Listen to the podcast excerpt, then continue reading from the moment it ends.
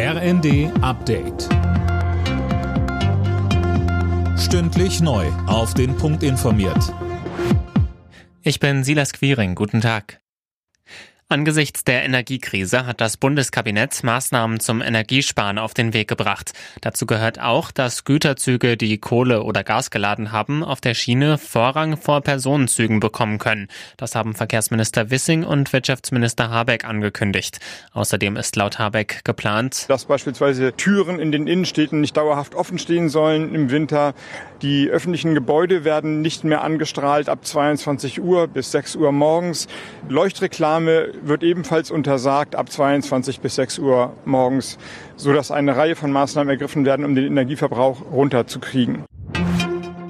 Die Gasumlage sorgt in der Ampelkoalition für Streit. Die SPD im Bundestag fordert, dass das Geld nur gezahlt wird, um Insolvenzen abzuwenden.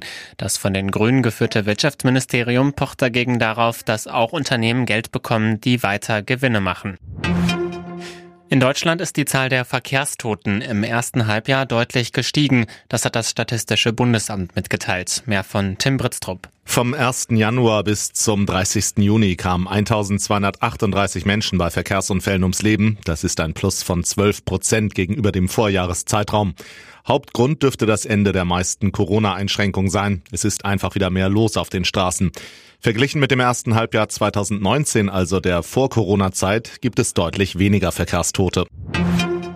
Mitarbeiter eines US-Nationalparks in Texas haben in einem ausgetrockneten Flussbett unzählige Dinosaurier-Fußabdrücke entdeckt. Die extreme Dürre habe die mit Sedimenten gefüllten Spuren zutage gefördert, so die Leiterin der Naturparkbehörde. Die Spuren sollen rund 113 Millionen Jahre alt sein. Alle Nachrichten auf rnd.de